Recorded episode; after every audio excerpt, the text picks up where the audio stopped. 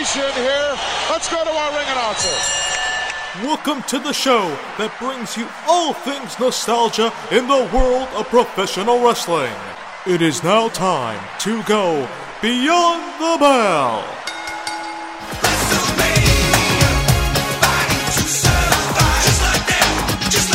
Here it comes, comes, comes, coming at ya. So pick it up, yo, you better catch ya. The bad boys are back on the block. The we won't be stopped. We're knowing improved and got the grand groove. Pump it up, pump it up, and raise the roof. It swings, swings, swings like the mighty Thor. You need to call it the fantastic four. So pick it up, pump it up. The bad boys are back, cause we're blowing up the place. Yo, you better catch. Still slamming the punks because we're coming at ya. We're knowing improved,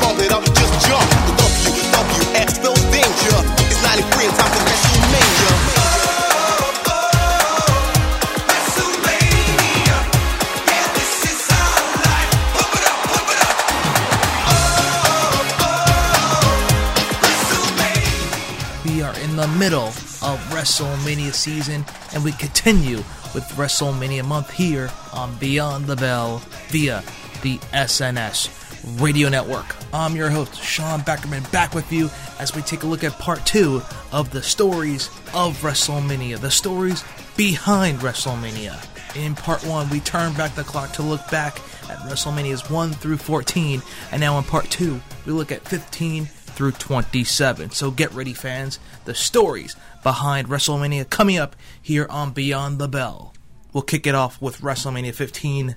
A superstar was gunned down. The WWF Brawl for All tournament was either the smartest or dumbest idea of 1998 for professional wrestling. The idea was to take a bunch of WWF's mid card stars, stick them in a tournament that would combine boxing, shoot fighting, and mixed martial arts to see who was legitimately the toughest man in the company. So, yes, despite the fact that men like Stone Cold Steve Austin and The Undertaker were running roughshod over the competition, this was the event to see the toughest wrestlers in the world.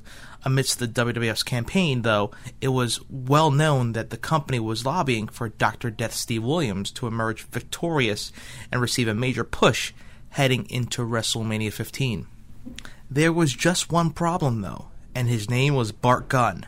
Gunn was a southpaw who formed one half of the former tag team champions, the Smoking Guns, during the mid 90s.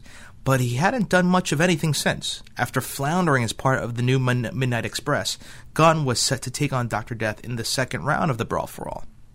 In one fell swoop, Gunn landed a stunning knockout and killed the last push Dr. Death would ever receive on major North American territory despite the Oklahoma gimmick in WCW. In fact, he would kill his own career in North America in the process. Despite marching through hard nosed Bob Holly, Dr. Death, and finally Bradshaw en route to being the toughest guy in the World Wrestling Federation, he was booked into a one sided boxing match against the devastating Butterbean.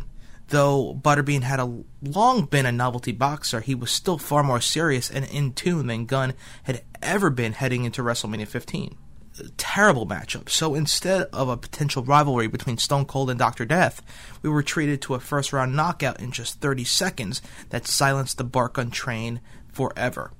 Though he would later be revered in Japan, Gunn became the poster boy in the United States for a horribly failed idea that admitted just how tough, quote unquote, some pro wrestlers can be. Uh, let me say this, and I'm sure that everybody can agree with me. There have been a lot of stupid things done in professional wrestling. I mean, for example, you know, the last two years of WCW, it was pretty much weekly, and I think everything that they did was probably stupider than the Brawl for All. But I have to say that when I look back, there's been specific incidents or maybe finish of a match or just a promo that came and went or something that the WWF did that was stupider than the Brawl for All. But as far as an ongoing thing that did more damage to their business, that did more damage to the talent, that didn't work, and that went on for so long, the Brawl for All probably, I would say, would take the prize for the stupidest thing that the WWF has ever done. Now I know that that opens me up that everybody's going to say, "Oh, now here he's going to unleash 15 minutes of I hate Vince Russo, my my colleague at TNA."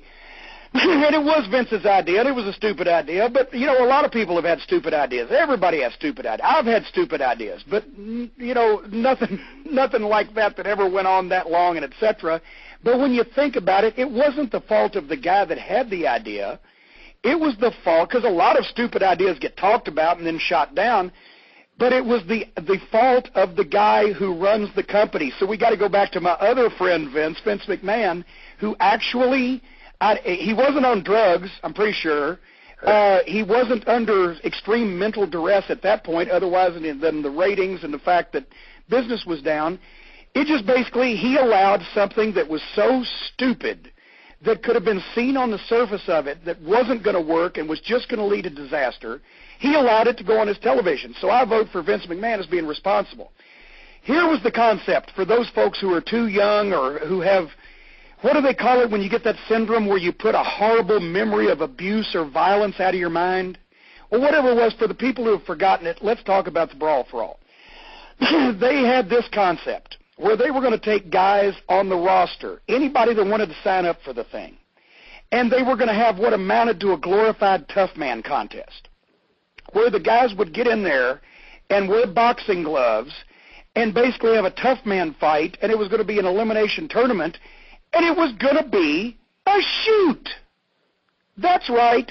They were actually telling the guys to get in the ring and beat each other up for real, and the winner of the fight, to make sure they tried, would get $5,000 and continue on for a big prize, right?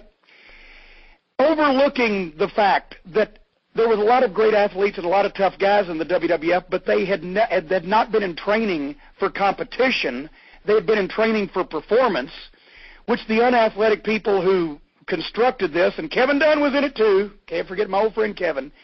The un- unathletic people who constructed this had no fucking clue that that's a recipe for disaster. But also the fact that they put not only underneath guys who may have not had a spot, who were trying to get over and wanted to get a break any way they could in the thing, but they also allowed top guys who wanted to enter it to be involved in it. Not many did, but one guy who we'll talk about in a second entered it because he felt he could win it and should have won it and went on to disaster. So when I heard this concept, I said to him, I said, wait a minute. Now, these are from the people who brought you sports entertainment. I said, now, wait a minute. Used to, we got in the ring and we worked with each other, but we made people believe that we were really hurting each other, and they bought tickets. Now, for the past several years, you have basically beaten the fans over the head with the fact that this isn't real, it's all fake, it's all scripted and choreographed, and you pretty well now have gotten down to the last few people in the world that haven't heard about this, so everybody thinks everything we do is phony. And now that they think that, you're going to put the guys in the ring to really hurt each other and shoot, and the people aren't going to believe it anyway because you've told them for the past several years it's all phony. Are you following this logic, Tommy? Absolutely. Okay. And they looked at me with straight faces and like I had smoking turds hanging out of my mouth and said, well, yes, because it will be a shoot, overlooking the fact that nobody was going to fucking believe it. So anyway, they start out with a thing, and, uh, and we talked about last week, Bart Gunn and Bob Holly, I believe, were in the first round, might have been the first fight when they were supposed to be the new Midnight Express, so thankfully that, that euthanized that gimmick. In WrestleMania 2000, we saw the Jericho Shuffle in his latest book, Undisputed How to Become a World Champion in 1,372 Easy Steps, Chris Jericho details one of the better stories to come out of WrestleMania's past in the last couple years. For you see, according to Jericho, he was supposed to be in the main event of WrestleMania 2000. Mere months after debuting, Jericho was scheduled to be one of the main event players in the Fatal 4 Way contest with McMahon in every corner for the WWF Championship. He was getting paid like a main eventer, and the crowd was solidly behind him.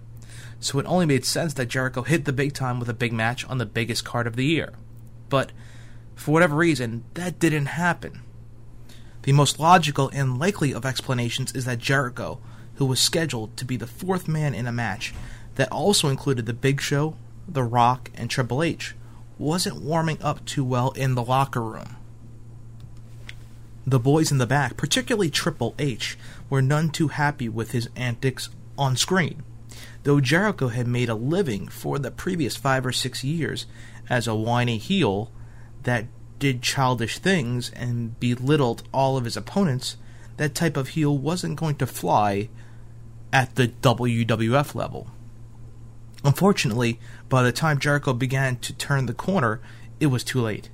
All of the press materials that had been produced with, Jericho, with Jericho's likeness were replaced with that of Mick Foley, who had quote unquote retired and wrestled his last match less than a month earlier at No Way Out.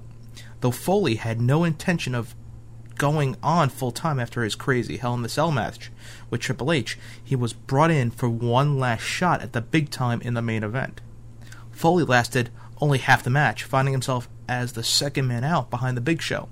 Triple H inevitably won the contest, retaining the WWF Championship. Jericho, meanwhile, was demoted to a triple threat two out of three falls match with Chris Benoit and Kurt Angle that had two titles on the line. Despite the caliber of names on the marquee, the match did not steal the show, and Jericho's win, which saw him take the European title, would be overshadowed when he dropped the title the next evening to Latino Heat Eddie Guerrero. Jericho would not compete in the main event of any pay per view until 2001. It was the 2001 edition of the King of the Ring, nearly 15 months later. He would headline a WrestleMania just nine months after that.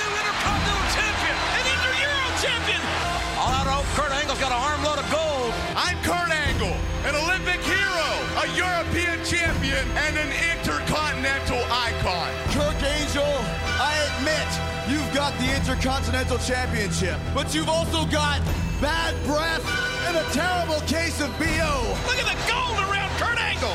It absolutely disgusts me what he does to the WWF gold. Now I realize that I made a bid to put up a title in a triple threat match against Chris Benoit Chris Jericho at WrestleMania, but this is ridiculous. That I not only have to put up one title, but I now have to put up both of my titles. The first fall will be for the European title, the second fall for the Intercontinental title.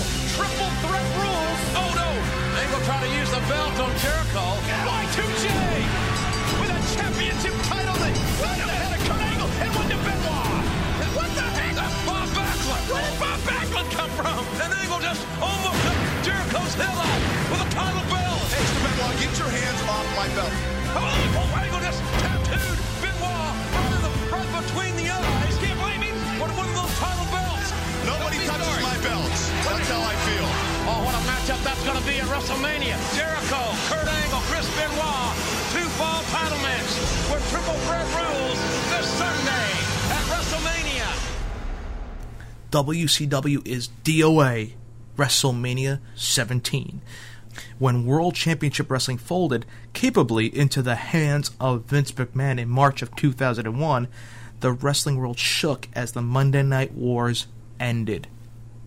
The fate of WCW was up in the air, and with just a week to go until WrestleMania, it appeared as if one of the biggest stories would be who from this company could make their debut on the grandest stage of them all.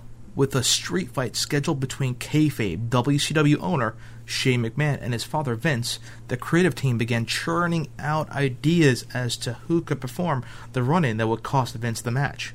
While the biggest names in the company were first thrown out, many failed to realize that McMahon had already sent them packing or wasn't about to sign them. So the original proposal, ironically being Jeff Jarrett, was scrapped. The second idea that came up was for Paul Heyman to encourage Shane Douglas to get involved instead. Douglas, who had made a living as the franchise in ECW before coming over to WCW, was still very much bitter about his treatment in the previous 10 years with the WWF and outright refused to do it. He would appear in the stands with the rest of the WCW talent during the event, but wasn't even outed by name. The final proposition was for Booker T, the last WCW World Heavyweight Champion, to run in and actually cost Shane McMahon the match instead. Believe it or not, the World Wrestling Federation axed this idea because they honestly did not know where to go with it from here. So instead of promoting a WCW revolution on the biggest stage they had, the creative team spearheaded a Plan D. Linda McMahon, who had been acting as a vegetable for the past several months, the vegetative state, would rise out of her wheelchair and cost Vince the match. Though the crowd reaction was immediately positive for this decision, it would be a sad foreshadowing of things to come as the potential WCW invasion was thrown out by the wayside in favor of the McMahon family squabbles. The perfect beginning to the storyline would have been kicked off at WrestleMania 17.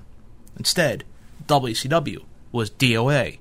Shane McMahon is on Nitro. What in the hell is he doing? Shane McMahon showing up on Nitro was more shocking to me than Eric Bischoff showing up on Raw. What's up, Vince? That was a big surprise when Shane showed up on Nitro. No doubt about that. Your ego has gotten the best of you. Seeing Shane with that Nitro logo might have been the strangest thing that I never thought I'd see in our industry. The deal is finalized, and the name on the contract does say McMahon. However, the contract reads Shane McMahon.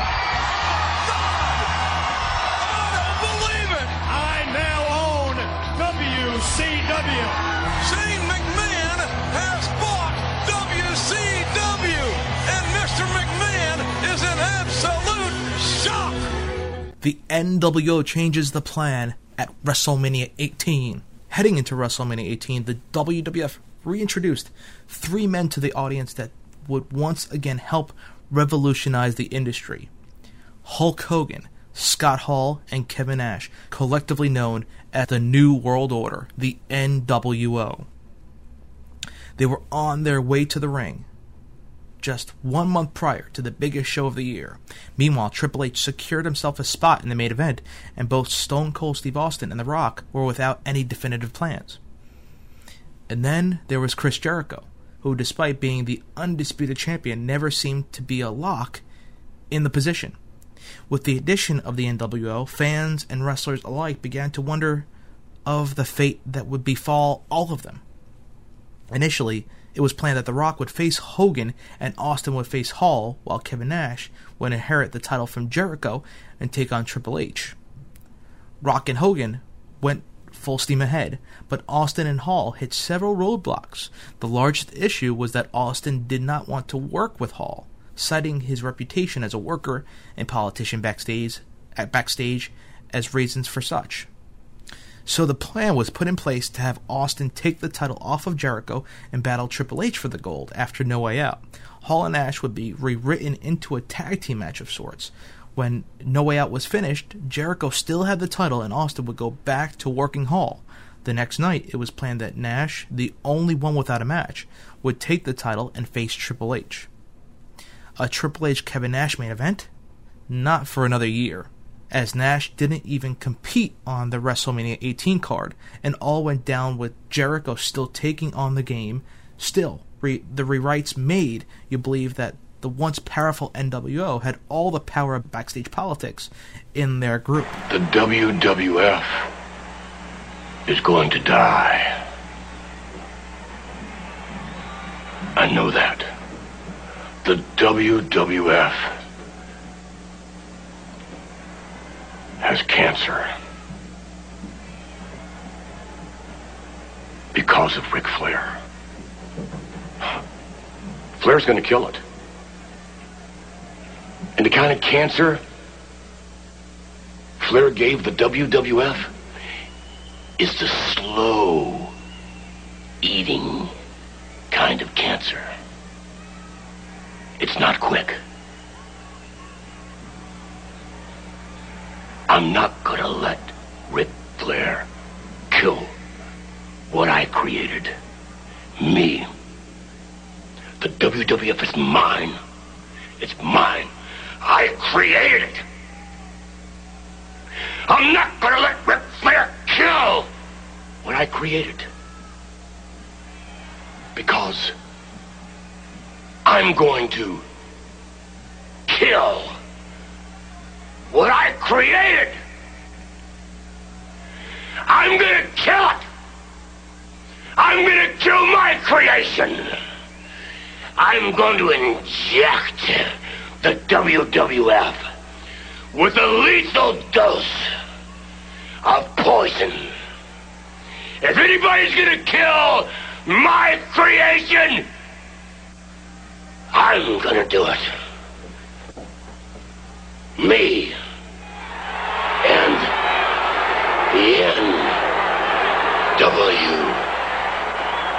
Oh.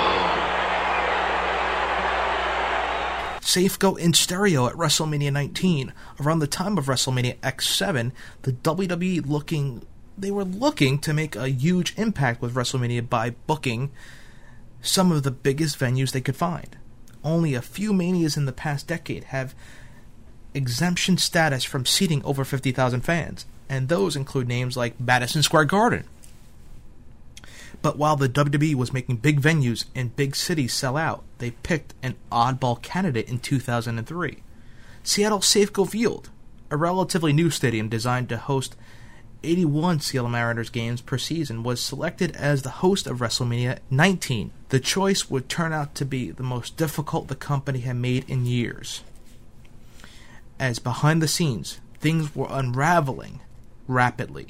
Though it had a roof structure attached, Safeco Field was, for all intents and purposes, an open air outdoor venue. The WWE had only put on one outdoor WrestleMania to that point. It was under the heat of Las Vegas, Nevada for WrestleMania 9, which we discussed. Now, 10 years later, technology had evolved, and wooden flats or cardboard stages simply would not do it. Attempting to brave the elements, the WWE immediately had to battle a weather forecast that called for typical Seattle rains. That was an easy fix for the company, electing to keep the dome closed during rains so as not to detract from any facet of the event but the sound and video boards were not nearly as fortunate, as the massive venue struggled mightily with the WWE style use of pyrotechnics, lights, music, and video. In the end, a lot of technical aspects from WrestleMania ended up flawed, and the company had little recourse on the matter. It was, overall, a spectacular wrestling event that delivered on all fronts, but from a standard of good show quality, it was something of a miss, as a response to the growing concern that the company wasn't ready to handle the big venues and their ever changing products, the next three WrestleManias returned to their roots. WrestleMania 20 was already scheduled to take place in Madison Square Garden, but the inclusion of the Staples Center in 05 and the Allstate Arena in 06 were much smaller choices for an event that could easily draw 60,000 people a year. So Safeco Field made the WWE play it safe for WrestleManias to come. We as athletes breathe every breath of our careers for nights like tonight, for nights like WrestleMania. WrestleMania to me is everything. WrestleMania is called the granddaddy of them all. And you stand on the grandest stage of them all. It's that time of year when you're on the card at WrestleMania that you stand before millions of people and you stand before your peers. And it lets people know that you mean something. WrestleMania is the Super Bowl of professional wrestling. That's the uh, World Series of Wrestling. It's like the Olympic Games, the gold medal match. It's a tournament of all tournaments. WrestleMania conjures up so many memories of so many special moments. So many great events, so many great matches. The very first WrestleMania, I watched it on TV and I had goosebumps then, just as I've had every single WrestleMania that I've that I've had the privilege and honor of working at. WrestleMania 3, 93,000 people in the Pontiac Silverdome. When I got Andre the Giant over my head and I body slammed him, the wrestling world stood in awe. WrestleMania, it's fever, man. There's really that X factor and an intangible I can't explain. You just have to feel it. It's a feeling you really can't describe. It's an adrenaline rush every single time I step through that curtain. I don't care how many times you've been, it's still something that you can't help but be in awe of. It's a time to shine and to take that spotlight and make it mean something. WrestleMania is the time to give a career performance that no one will ever, ever forget. WrestleMania to me is the culmination of all my hard work, all my dedication, all my sacrifice to simply be the absolute best the industry has ever, ever seen. WrestleMania to me is the most important match of my life. It's something that I've lived for for the last 30 something years. My favorite WrestleMania moment has yet to be seen. This match, this event means everything to me. Tonight's the night the dreams are made of. WrestleMania is the chance to live forever. At WrestleMania 20, we saw MSG 1, Lesnar versus Goldberg 0. It should have been the biggest match in the history of WrestleMania, by all accounts from the build. It was going to be. Brock Lesnar versus Bill Goldberg was a dream matchup of two of the greatest brawling powerhouses, powerhouses the business had ever seen. Each had a meteoric rise to the top and was seen as an unstoppable winning force, so the battle was a natural moneymaker. WWE had been teasing the battle for months, showing backstage vignettes with both Lesnar and Goldberg that eventually led to physical confrontations, costing both men championship opportunities. And so, the match as booked for WrestleMania 20, and to make it even more extravagant affair, Stone Cold Steve Austin was put in as special guest referee. Certainly, having two of the biggest stars in the business clash with one of the faces of the industry as the referee would go over well, right? The, one of the biggest stars of all time, Stone Cold Steve Austin, referee, two of the biggest rising stars in wrestling history, co- going one on one, combating each other. It's a dream match, right? Enter the crowd from hell, better known as the Madison Square Garden Old Faithful, the true, quote unquote, old school wrestling fan. As the clinical definition of smart marks, the MSG crowd was always rambunctious, and they were always a crazy and smart audience that didn't do what the WWE told them to do. They openly cheered Psycho Sid in his rampage against Shawn Michaels. They welcomed Taz in a gallant and overwhelming fashion in his debut against Kurt Angle. These were the smartest fans in wrestling, and they certainly weren't going to let the WWE pull the wool over their eyes. Case in point, especially with Survivor Series this past year. It had come to the light via the internet and the dirt sheets that Goldberg's one year WWE contract was coming to an end and that he had lost a lot of popularity since his debut. Goldberg had no intention of continuing, continuing his in ring status and wasn't about to give it his all. Lesnar, on the other hand, had already, already grown disenchanted with the whole experience of sports entertainment and was looking to pursue a professional football career with the Minnesota Vikings. These two competing factors left little to be desired after such an ultimate match was booked. Then the match actually happened, and matters were even made worse. Lesnar and Goldberg teased actual wrestling for far too long, posturing to one another while the crowd went from bitter and unwelcoming to totally chaotic. I was there sitting in a, in a box seat. It was stunning how the crowd took over this match. The only cheers that came from the MSG fanatics were ones after Stone Cold Steve Austin took out both men. Neither wrestled in the WWE ever again, and no WrestleMania match has been so critically panned since. Goldberg going downstairs, and Goldberg, oh, what a snap, swinging neckbreaker by Bill Goldberg on Brock Lesnar. And now Goldberg setting perhaps for one more opportunity at the spear. Ready for this, Lesnar? You're about to oh, down! The impact, the slobber knocking spear, the cover, and what? And Lesnar kicked out at two. And Goldberg thought the count. I thought that was a three count myself.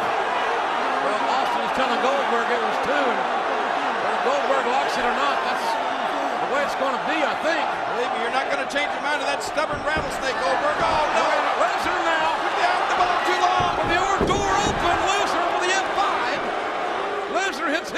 Finishing maneuver, the F5. And this is going to be it. The hook of the left. And oh, Goldberg. Goldberg kicks out. Austin had that same cadence, that same count that he used on Goldberg. You're right. It looked like it was over there. Wait a minute. Now, Lesnar is trying to tell Austin that that was a three count. Austin's giving Lesnar two fingers. It could be worse. Lesnar thought it was three, and Lesnar now complaining as Goldberg did it is slow count.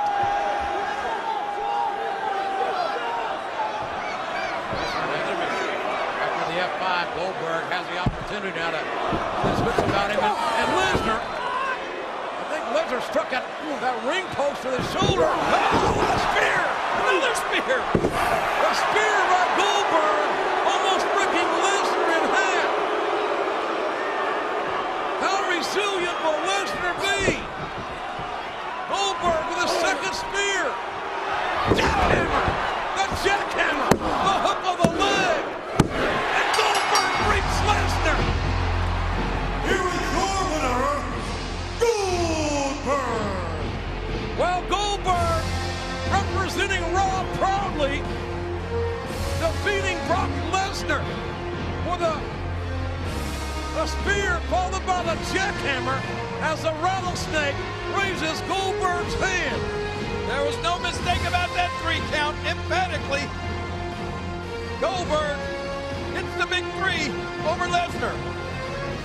Hollywood Dream Match, WrestleMania 21.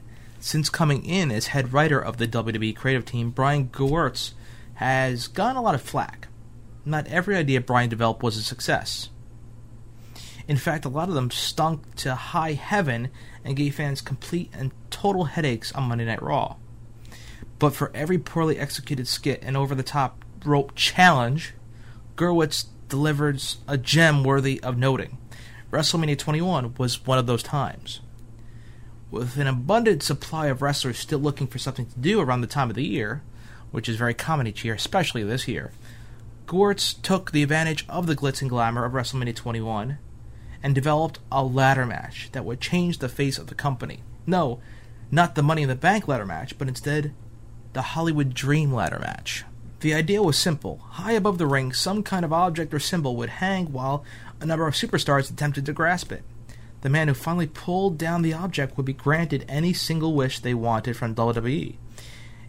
It was their dream fulfilled, so to speak. And when the concept came about, Gewirtz planned to have none other than Mr. Monday Night, Rob Van Dam, be victorious and usher in a return for ECW. But as plans are made, they can go awry in an instant, as we know. And they did just that when Van Dam went down with a knee injury that required reconstructive surgery. RVD now required almost a year of rehab, thus scrapping the star of the match from competing. With the assistance of Vince McMahon, the contest underwent reconstructions of its own. McMahon wasn't high on the dream idea, quote unquote, and instead consulted Gewirtz to make it a contest for a title match at any time in the next calendar year. When Gewirtz presented the final idea of a six man ladder match for such an opportunity, McMahon agreed to it, as long as the item hanging above the ring was a briefcase holding the championship contract. And so, out of the ashes of the Hollywood Dream match, we received the Money in the Bank ladder match. Edge would go on to defeat Chris Jericho, Shelton Benjamin, Kane, Christian, and Chris Benoit during the stellar match that would become a staple of WrestleMania for the next five years. Though there are no plans to feature another such contest at WrestleMania, there were rumors it was going to be brought back. For this year's WrestleMania, the Money in the Bank ladder match did spawn its own pay per view and collectible playset. Not too shabby, huh? RVD, meanwhile, would seek and get redemption by winning the second Money in the Bank ladder match just one year later. He would win the WWE title from John Cena and be the leader of a new ECW revolution that brought on the Land of the Extreme as a third WWE brand. And now, the WrestleMania recall. Only one way to win, that's to climb the ladder, retrieve the briefcase, and you have won yourself a title match for any time up to one year. This match is so dangerous. No pinfalls, no submissions, oh. no disqualifications or countouts. It is a human demolition derby. And what these men are putting oh. themselves through is a testament of how badly they want the chance to be champion. Amazing athletic ability. Oh, oh, oh. The crash and the burn. Oh my God. Van Dam now, can he do it? He got it! Van Dam! April 2nd, 2006. Rob Van Dam can now be called Mr. Money in the Bank. That was the WrestleMania recall. The three amigos, Batista, Guerrero, and Mysterio from WrestleMania 22. When Batista took down the World Heavyweight Championship at WrestleMania 21, he started up a new era of face that would take the WWE by storm over the next few years. At least that was the plan. But after Batista jumped to SmackDown, the climate again changed, and Batista now had two new friends that were legitimate threats to his kingdom in Eddie Guerrero and Rey Mysterio. Both men had been working for years to elevate themselves to the status that main event players were earning. And now they had it within their reach. Guerrero, a former WWE champion, began working with Batista in a series of matches designed to put over Latino Heat in a manner that wouldn't make the animal look weak. Meanwhile, Mysterio's year long rivalry with Guerrero gave the WWE great numbers and action and seemed like the blow off match could really make bank. That was the plan all along. With numerous paths to choose from, WWE Creative was looking towards a Mysterio Guerrero match that would put the World Heavyweight title on the line, while keeping Batista relevant with a high profile score to settle against the against the up and coming Randy Orton. Two matches of that caliber would bring SmackDown a double barreled evening at WrestleMania 22, while Raw booked headlining acts with John Cena and Triple H. It all seemed so simple that nothing could possibly take away this moment. But then, on November 13th, 2005, just at the inception of the WrestleMania build, Eddie Guerrero tragically passed away in his hotel room. All plans, tentative, tentative, or tentative or confirmed, either way, were put on hold, and it was suddenly up to the company to book Batista and Orton for the title, while finding a new way for Mysterio to honor his fallen friend. A tribute match between he and Benoit was discussed at some length before the next disaster, when Batista took the first major injury of his career. Now, both matches on the SmackDown side were a distant memory. Mysterio became the go to guy while Orton fell behind the curve for nearly two years. Though he was always on top, or on the top rung of the ladder, Orton, along with Kurt Angle, would become the fall guys for the unlikely championship reign of Mysterio that began at WrestleMania 22. Months later, it would be one of the worst written and produced championship reigns in it, of any in history, arguably. But you can't really fault the WWE for that. With all of the rewrites and booking changes that went into the event, it's a miracle Mysterio wouldn't also be sidelined, at least at the time. God, is Angle intense enough or what? He's a wrestling machine. Raising trouble, raising trouble, raising trouble. No! What an arm drag counter. Arm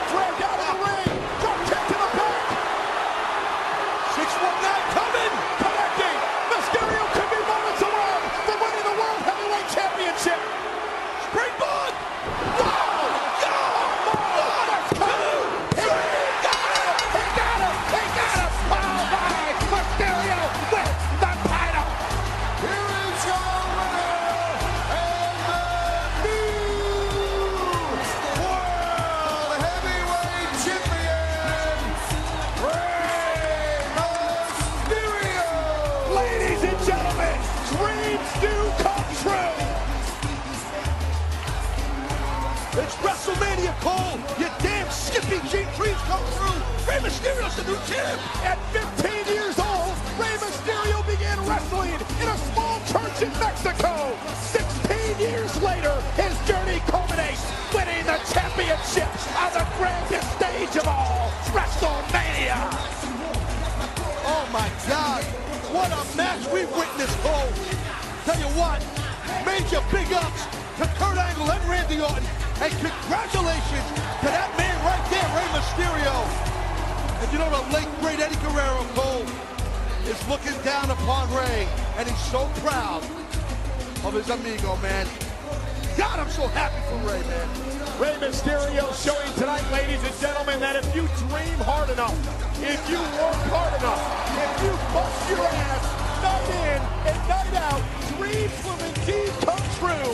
Rey Mysterio is the world heavyweight champion. Beside himself. He's emotional. He's Rey Mysterio. This is children. And his wife, Dominic. and It's phenomenal. I, I'm beside myself, myself. I am shocked that Mysterio is leaving WrestleMania 22 the new world heavyweight champion. Let's take a look at how quickly this matchup ended. There's the 619. And watch the amazing Lands on his West Coast pop. Orton oh, lands on his beam. Bam! Right on the back of his head. One, two, three. We got a new world champion named Mysterio. And the 17,000 strong West Ballistic. It's been a long time. And there is Chavo Guerrero and Eddie Guerrero's widow, Vickie, congratulating Rey Mysterio. They said it couldn't be done. They said it would never happen. But at 165 pounds, Rey Mysterio has won the World Heavyweight Championship. In WrestleMania 23, MVP becomes a real MVP. From his, his auspicious debut in the fall of 2006, from his aus- from his inauspicious debut in the fall of 2006 to his atrocious costume, Montel Vontavious Porter was a hard sell for fans coming into WrestleMania 23. With a pretty fresh gimmick, taken mostly from Jerry Maguire, MVP was an elite caliber athlete with an inferiority complex and a penchant for dealing out slams. But the MVP character needed a lot of work and ability if he was going to be keeping up with Chris Benoit at WrestleMania. After all, the most notable things about MVP to that point were his inflatable entrance tunnel and goofy getup, prompting fans to chant Power Ranger at the new star. In the ring, he was still rather green and didn't have a lot established when he was thrust into a feud for the United States Championship. Certainly, he was being fed to the wolves, and such was the feeling before he wrestled Benoit midway through the card. The company wide belief that was if he couldn't be semi decent here, he'd never get a big push anywhere. See examples like Drew McIntyre, Shelton Benjamin. So, with bright lights and pressure on, Porter showed he could play like a true MVP. He kept up with Benoit quite nicely and even earned a warm crowd response for his showboating. Though he lost the match, he showed incredible growth as a wrestler and ring psychologist, earning him a number of rematches that would continue the feud deep into the next few months. Eventually, MVP overcame Benoit and went on to be the longest reigning United States champion of all time. Such a feat was bestowed upon him for his diligent mania work a rarity coming out of that era that buries more prospects than it does build them. Though the MVP train would derail a little, le- little less than a year later, he still had a remarkable campaign in 2007 that came directly from WrestleMania. He established that he could be a ratings and ticket draw while coming across more professional than anyone had ever expected. A shame, then, that a planned world title program was scrapped after he was found to have a heart condition and perhaps more importantly, his biggest selling point, beating Benoit cleanly, couldn't be discussed on television anymore. The fireworks fiasco at WrestleMania 24. I was there to witness it. As WrestleMania 24 was drawing to a close and The Undertaker stood supreme, things were just heating up in the stands. As the fireworks exploded throughout the Citrus Bowl, a hot cable designed to carry streaming pyrotechnics down a wire snapped and launched into the audience. Then the fireworks went off in the stands, injuring more than 40 people. How and why the cable snapped remains one of the greatest mysteries in WWE history, mainly because the company was incredibly tight lipped on the matter. Some were treated with minor abrasions and injuries and then sent home, while a small few experienced burns from the stray pyrotechnic display. It would actually be the first of two separate incidents in two years involving The Undertaker and fireworks, though this was the only one to occur in the stands. WWE's corporate side took over, launching a full scale investigation on the issue. Though no results were ever fully disclosed or documented, it is the belief that the company settled several small suits out of court with ticket compensation, merchandise, and medical payments rounding out out of pocket change for McMahon, and that the company laid the blame solely on the Citrus Bowl and not their own technical crew. Accidents happen, and this one managed not to bruise the WWE's ego too harshly. WrestleMania 25, a true anniversary? In 2009, with the 25th WrestleMania helping the WWE reach an unprecedented milestone in pay per view event history, Vince McMahon decided that the event simply couldn't be big enough. And so, McMahon decided to forego logic, reasoning, and common sense by dubbing the event not only WrestleMania 25, but also the 25th anniversary of WrestleMania. A note to all you mathematicians, historians, and listeners of the English language. In order for something to celebrate the 25th anniversary, an annual event must be taking place for 26 years, not 25. So even though it was the 25th WrestleMania, the silver anniversary wasn't actually due until WrestleMania 26. But to Vince McMahon, it was like saying that you were one uh, were a one year old when you were born, and it was incredibly bold. And it was really a it was basically a bold move to market the event so much that we weren't even calling it WrestleMania 25 on television. Instead, commentators, announcers alike were instructed to refer, refer to the event as the 25th anniversary of WrestleMania, even though every single one of them knew this was to be false. Ironically, had it lasted as long or been as successful, the only notable 25th anniversary that year for professional wrestling wouldn't have been WrestleMania, it would have been for Starcade. But talking about the legacy of Starcade and the stories behind Starcade should be done at another time, and they'll be coming up on future Beyond the Bells. For now, we'll stick to the story about a company of minions who dare not to explain their, to their boss that 25 and 26 were different numbers that's not how anniversaries work. Bret's family to the rescue at WrestleMania 26. Bret Hart is no longer a wrestler. He's no longer physically in any sort of condition or shape to wrestle. And the mere thought that he would enter a ring to compete with another wrestler is simply foolish.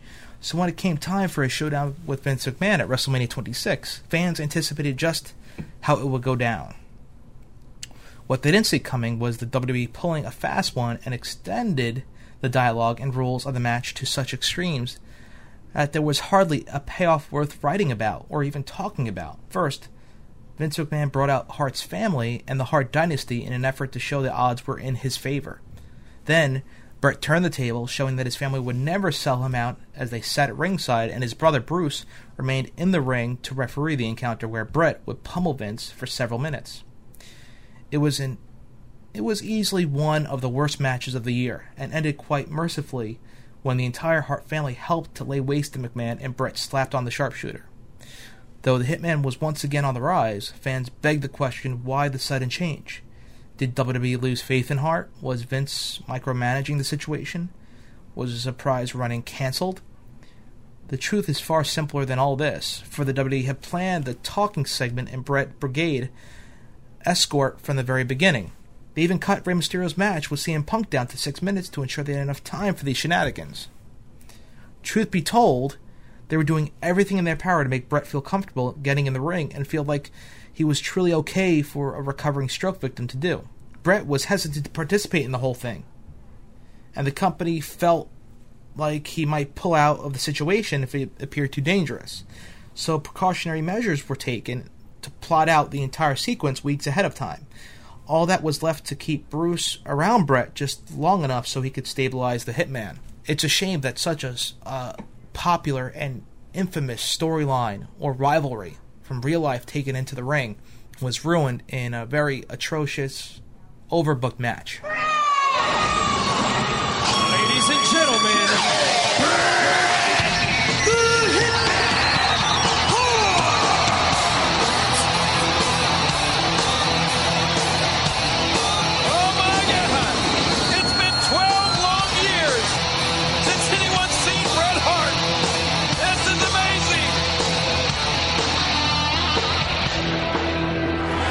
hell froze over.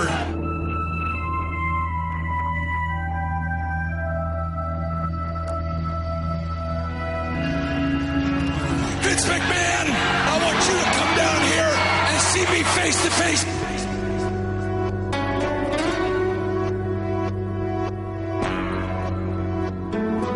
No one calls me out. If Bret wants to have a public discussion, then we'll do it on my terms. I'll call Bret out. Bret, I'm asking you uh, to be a better man tonight. And, and I really want to hear what what you have to say. I'm hoping, Bret, that you start with two words. I'm sorry. I came here tonight to bury the hatchet and find closure to this whole thing that ever happened. And I feel like I'm halfway there right now. You know that you want this as bad as I do.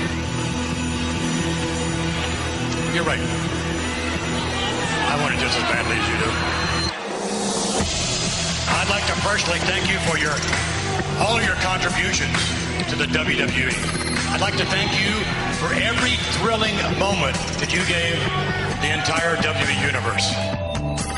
And lastly, I'd like to thank you for being the best there is, the best there was, the best there ever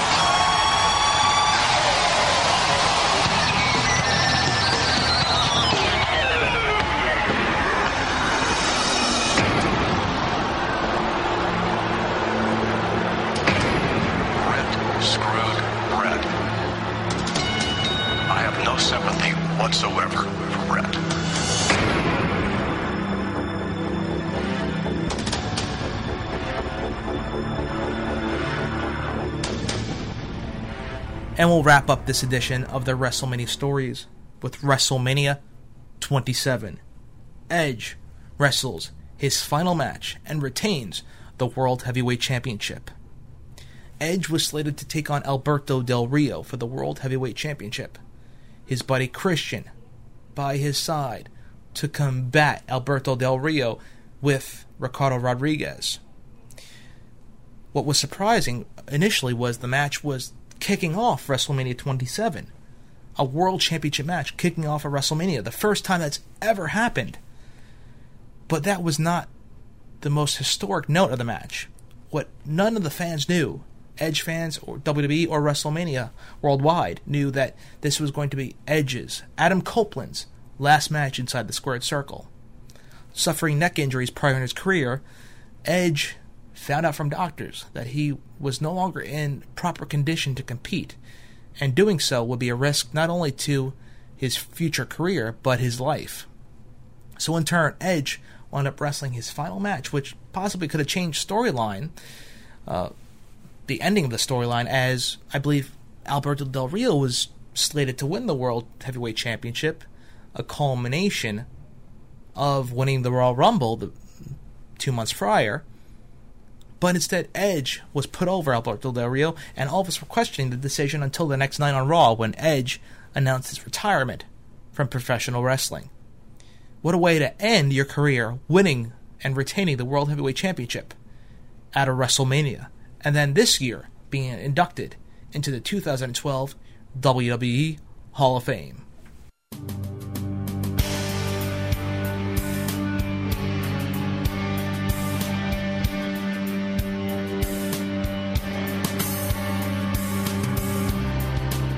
Edge came in young, kind of wacky and crazy with uh, Christian. They were a great tag team, a very innovative tag team for this company. They revolutionized tables, ladders, and chairs. Their innovation changed how we look at TLC now. Edge hasn't changed from the guy he is from day one he's walked in there.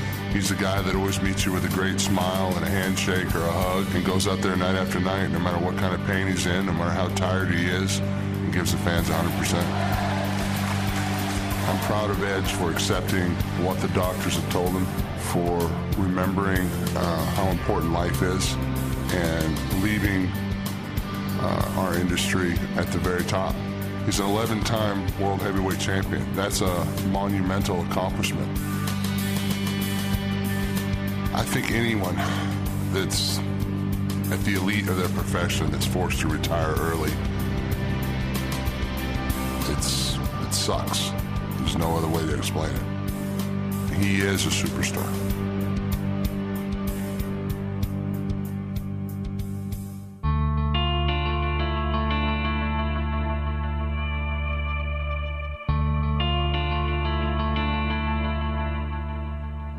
Hard to put my finger on. Uh, there's so many thoughts. There's so many things that I think about it. It's a tremendous loss for the company, for the locker room, obviously for the WWE universe.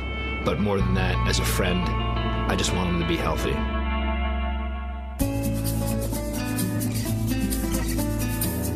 Edge and I became friends because of the WWE. It was the, the very root of our friendship. As we started to move along through high school, we both realized that this is what we want to do with our lives. Now you're about to enter the hallowed circle. This was the place This is right where all the magic happened. And This uh, was the wrestling ring. These were like the ropes We'd go. Oh, Yeah. oh. Yeah. We both wanted to, to become transcend into WWE superstars, and we would go to shows in Maple Leaf Gardens in Toronto, just sit there and we just stare at the ring, and we would just say, "Man, one day we're going to be in that ring." And, and um, you know, we didn't know how or what we were doing, but we knew we were on some sort of journey. And it was just crazy to think back now of all the gymnasium floors that we slept on and ratty hotel rooms we slept in. You know, driving you know eight guys to a car to, to make it to a show, but we were getting life experiences and we were getting experiences in the ring and things that were building character and making us into who we were going to be in the future. And like I said, we didn't know where this journey was taking us, but we were doing it together, and that's that's what mattered.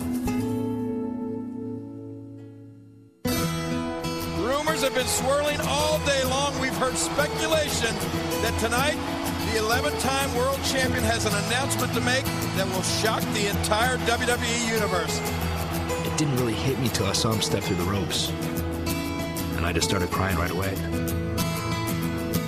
I said to myself after that, I said, you know, I, I, I, I cried my tears, but I think I'd rather focus on being happy of the fact that he had such an amazing career, lived out his dream, which so few people get to do. I want to come in and try and gain some respect. And I just knew that failure wasn't an option.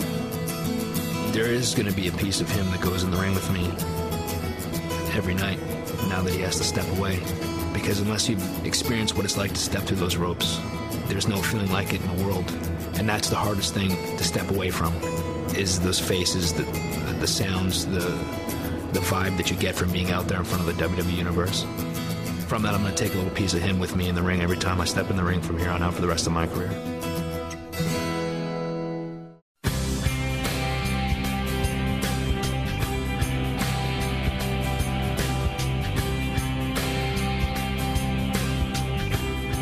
He's in a situation where if, he continues the life of a WWE superstar, he won't have much of a life outside of the WWE.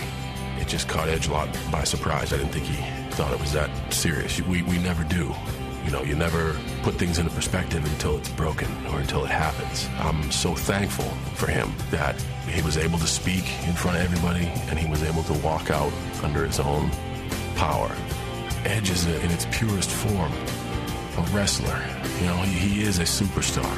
But damn it, he's just good in the ring. He always keeps a match log of how many matches he's had, and I don't know what the total is, but I guarantee I'm in at least 35% of them. We had so many matches together. When he cashed in the Money in the Bank the very first time, Elimination Chamber in Albany, and he won it. A lot of people said that kid was nothing but a glorified tag team wrestler. That he didn't have what it took to be a standalone main event player in this business, and he shut a lot of people up.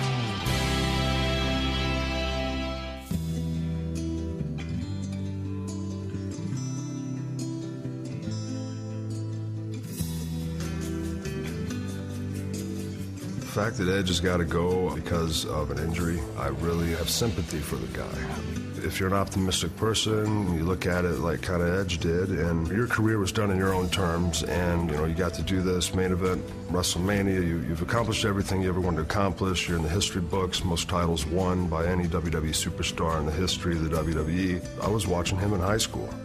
October of 99, I just left the Marine Corps and never been in a ring before. And my dad took me to introduce me to Jack Lanza and Tony Garea, who were backstage in St. Louis at a show. When I was first got my foot in the door, and I met Edge, and we talked, and he wished me luck. And I'll never forget that. And now, out of my top 10 favorite matches, two or three are with Edge.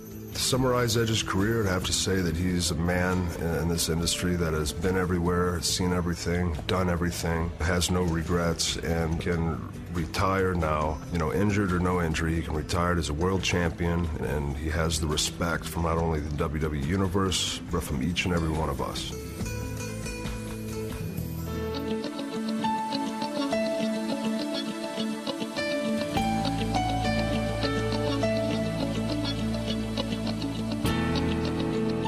That's the worst for a superstar. You don't want to be told that you can't do this anymore. You want to pretty much leave on your own terms and say, okay, it's my time to throw the towel and, and live a good life afterwards. It's very sad because I, I love Edge. He's a good friend of mine. And now I just wish him the best. He followed his dream because I knew this was a passion of his and a dream of his to become WWE champion. He's the one and only. He's a rated R superstar. The only thing I'm waiting for now is seeing Edge walk in to the Hall of Fame because he is a Hall of Famer. He's done incredible throughout his years in the WWE. No, there's nothing that I can think of that he hasn't done. Now I just wish him the best in health and to hope see him one day in the Hall of Fame.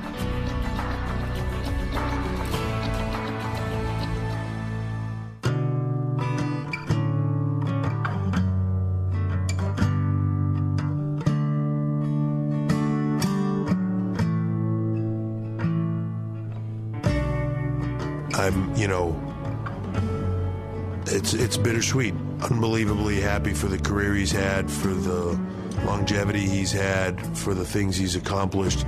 He's had this amazing career.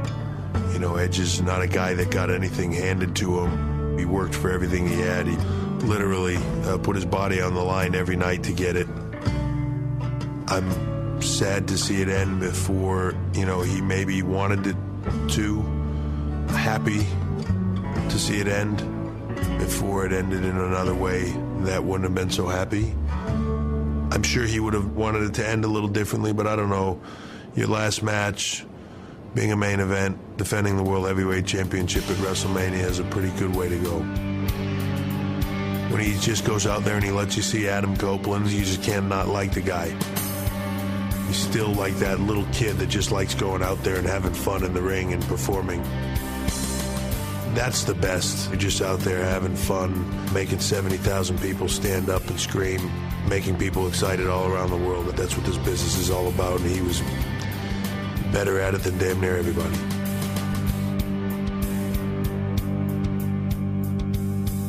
Promotional consideration paid for by the following.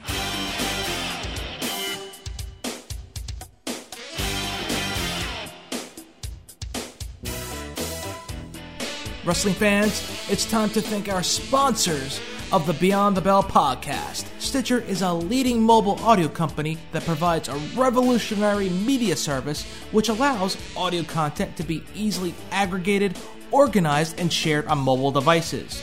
It features the most up to date and relevant content in business, sports, politics, entertainment, and current events from the media industry's premier content providers. By focusing on the growing market for mobile content distribution, Stitcher works to provide an innovative platform for listening to audio content on the go. You can download the Stitcher app on all smartphones via the Android Market and the iTunes App Store. Stitcher, now streaming innovative audio. The SNS Radio Network provides daily audio programming that covers professional wrestling and sports entertainment.